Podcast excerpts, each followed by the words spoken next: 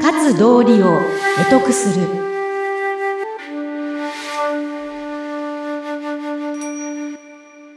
空手道を通じて一度しかない人生を悔いなく豊かに生きる。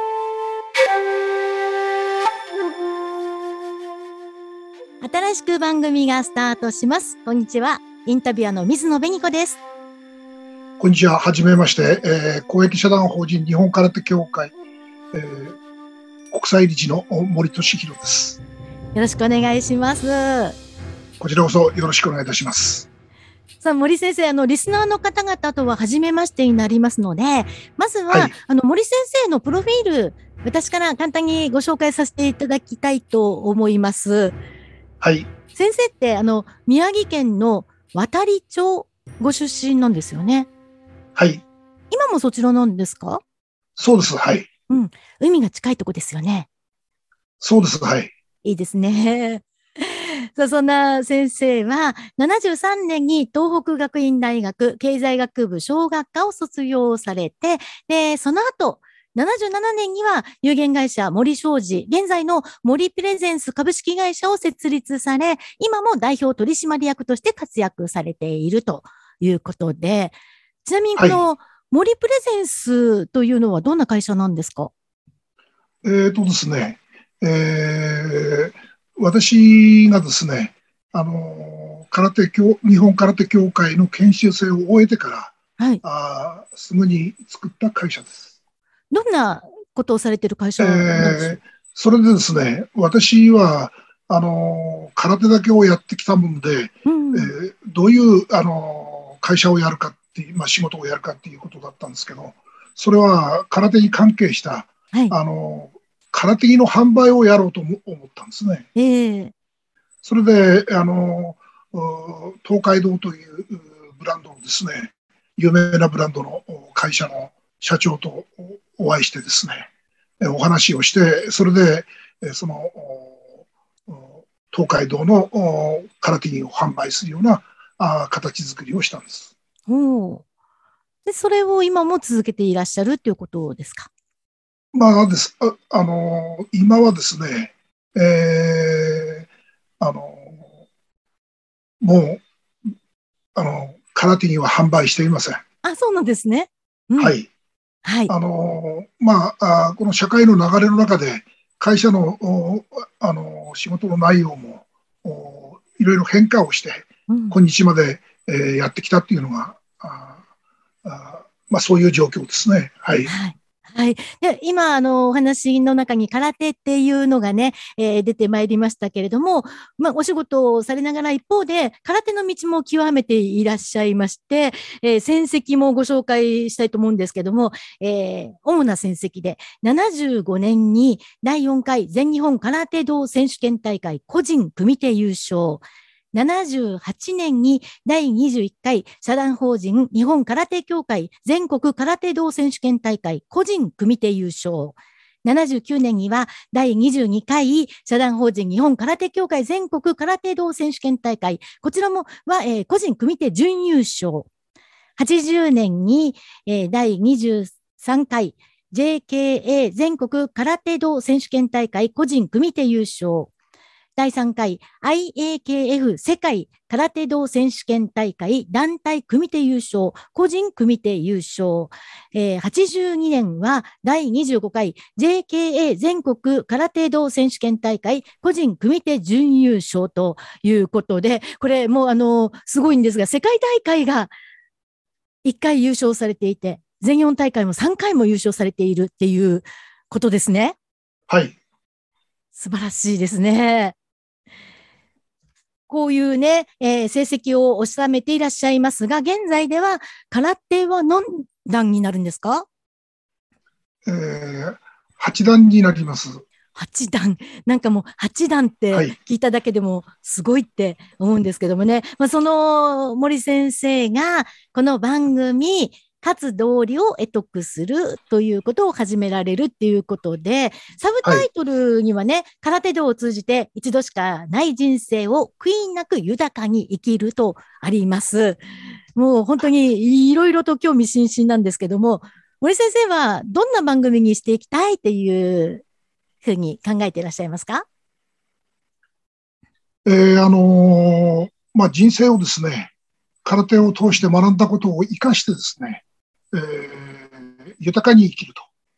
いう、この、まあ、生きがいとか、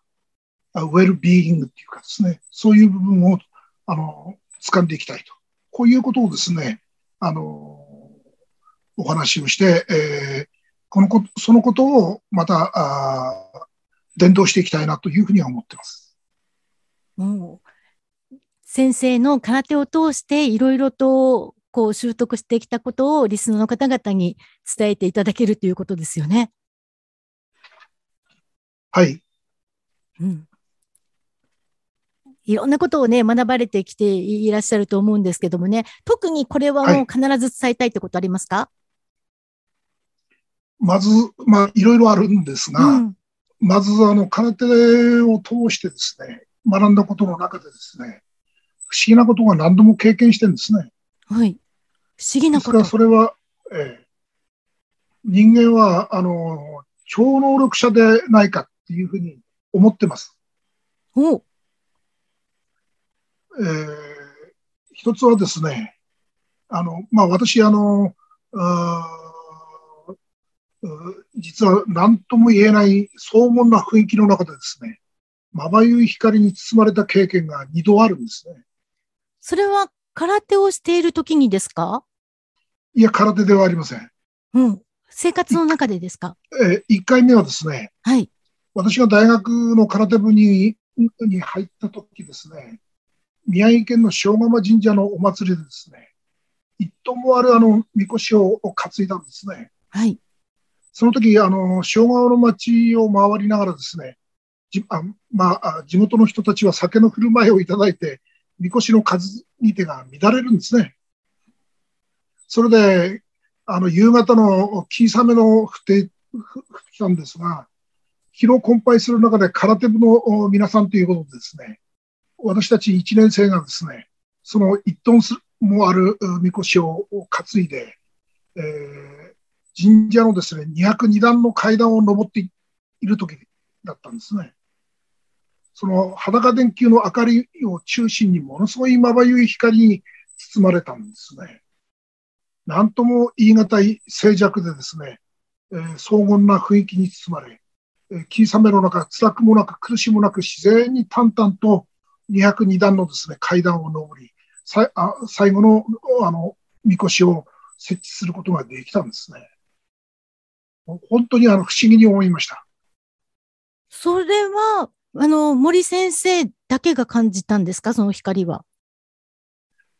いや、実はですね、うん、同級生にですね、あの、そのことをみんなに確認したんですね。うん、そしたらですね、誰もそれを感じてないんですね。うん、私だけが感じたんですね。で何だったんだろう、この光はってずっと思ってたんですね。うん、それが、その後ですね、再びですね、光に包まれた経験をしたんです。それは第4回のですね、あの、全日本空手道選手権大会のですね、2日目の決勝戦の最中に起こったんですね。シーンと会場がですね、静寂で、何とも言えない、言葉で表現できない、あの、荘厳な雰囲気に包まれてですね、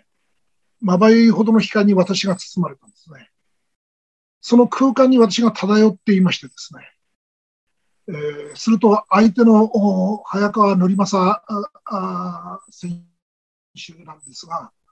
スローモーションに見えたんですね、動きが。そして私が自然とですね、体が動いてですね、無意識に左のあの出会い頭につく逆突きっていうのでですね、中断を決めてたんですね。それでその決めた瞬間ですね、完成で私が目が覚めたんですね。気がついたとき私は勝っていたんです。すごい経験ですね。うん、すごいですね。うん、シーンとした静寂で何とも言えない荘厳な雰囲気の中でですね、まばゆいほどの光に包まれたんですね。そして相手がスローモーションに見えたっていうことなんですね。だその間は本当の数秒だと思うんですが、あのー、実は光に包まれた、えー、あの、過ぎた時間はですね、長く感じたんですね。うん、これが本当にあの、無心で、えー、あの、ついたあ技だったんですね。うん、まあ、あの、わ、私はその時、あこれがあの、孟子の言うですね、公然の木っていうですね、お互い木と木でぶつかってますから。はい。その木でぶつかる部分の中で、えー、相手に木で勝つっていうのはなかなか大変なことなんですが、あの、孟子の言う公然の木という部分で体得できた瞬間だなと思うんですね。うん、そういう二度ほど、あの、そういうことがあったということとですね、また、あの、ある雑誌ですね、熊谷森和っていう人の絵を見てすごいと思ったんですね。はい。で、雑誌から写真を切り抜いてファイルにしたんですね。すると、熊谷森和の絵とか書の話が雑誌とか本とか新聞とかですね、次々私にですね、情報が入ってくるようになったんですね。うん、すると、ある時ですね、画廊をやってる人のところに行きましたら、熊谷森和の絵がありましてね、その絵を手に入れることができたんですね。すると、熊谷森和の絵を持っている人たちと交流をしてしたりですね、NHK のあの日曜美術館ってわかりますかね？あの日曜日やってるんですけどね、うん、はい。あの日曜美術館。はい。そこに貸し出したりですね、あの全国の美術館にも貸し出したりしてたんですね。ですから、こう、な、な、なぜかわからないけど、そういう情報が意識することによって、あの、目に見えないけど、あの、自分の周りの状況に集まってくるっていうかですね。んそんな状況があって、人間って、あの、本当は超能力者じゃないのかなっていうようなことを思ったっていうことなんですね。それは、あの、森先生がじゃなくて、誰でも人間はそういう力を持ってるんじゃないかっていうことですか？です。そう思います。うん。それはですね、ただ、あの、それを感じるっていうかですね、それは、はい、私は空手を通して、あの、自分を磨くっていうかですね、あの、やってますので、そういう部分でですね、一つのことに集中するとか、うん、意識をそういうところに瞬間的にこう、手術するとかっていうような状況を訓練している方は、そういうふうになるんじゃないかなと思いますね。あの、よくスポーツ選手のね、他のスポーツ選手の方々でも、ゾーンに入ったっていう言葉をね、言われる方がいらっしゃるんですけども、はい、そういうことですかね？どそうだと思います。うん、こういうことがですね、はい、えー、こういうことだけじゃなく、今お話したことだけじゃないものが私には結構あるんです。うん、人間って、要するに人間を、自分自身を磨いていけば、すごい、あの、自分の能力っていうのが引き出されてくるんだなっていうふうに、この時思ったんですね。それは、じゃあ森先生の場合は空手を通して、自分磨きを、空手をこう極めてきた、この結果っていうことですかね。そうだと思います。あの、私はですね、あの、小学校4年の時にですね、あの、自分で、あの、ビジネスをやるって決めたんですよね。ビジネスをやると決めたええ小学校でですね、はい、まあ4年の時かな。早いですね。それで、あの、作文に書いてるんですよ。それで、あの、高校は、あの、私は仙台商業というところだったんですけどね、仙台商業高等学校に入ろうっていうことをその時決めたんですよ。うん、で、あの、仙台商業高等学校に入ったんですね。まあ、そそういうことですね、あのこう、自分がこの、ずっとそれで大学に行った部分も、あの、商売をやるのに何をやっていいかわからなかったので悩んだんですね。本当人生生きていけられるのかなっていうことを悩みましてですね。